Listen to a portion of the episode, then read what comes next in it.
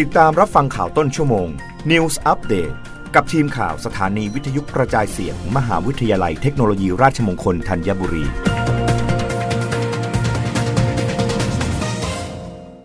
รับฟังข่าวต้นชั่วโมง โดยทีมข่าววิทยุราชมงคลธัญบุรีค่ะ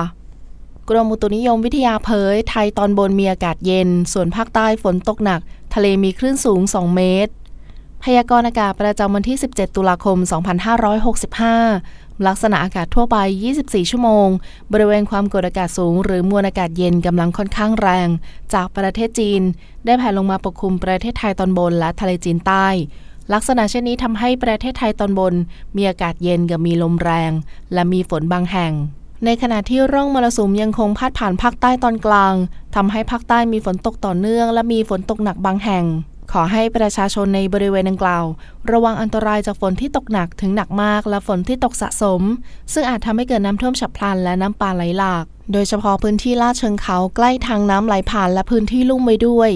สำหรับคลื่นลมบริเวณทะเลอันามันและอ่าวไทยมีกำลังแรงขึ้น โดยอ่าวไทยมีคลื่นสูง 1-2 เมตร บริเวณที่มีฝนฟ้าขนองคลื่นสูงมากกว่า 2 เมตร ทะเลอันามันมีคลื่นสูง 2-3 เมตร บริเวณที่มีฝนฟ้าขนองคลื่นสูงมากกว่า 3 เมตร ขอให้ชาวเรือเดินเรือด้วยความระมัดระวัง และหลีกเลี่ยงการเดินเรือในบริเวณที่มีฝนฟ้าขนอง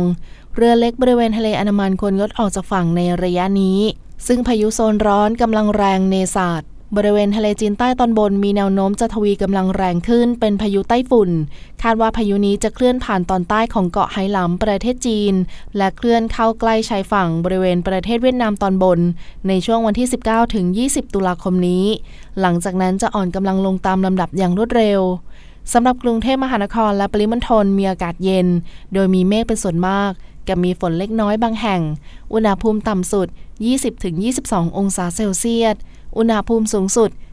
26-29 องศาเซลเซียส ลมตะวันออกเฉียงเหนือความเร็ว 10-20 กิโลเมตรต่อชั่วโมง รับฟังข่าวครั้งต่อไปได้ในต้นชั่วโมงหน้า กับทีมข่าววิทยุราชมงคลธัญบุรีค่ะ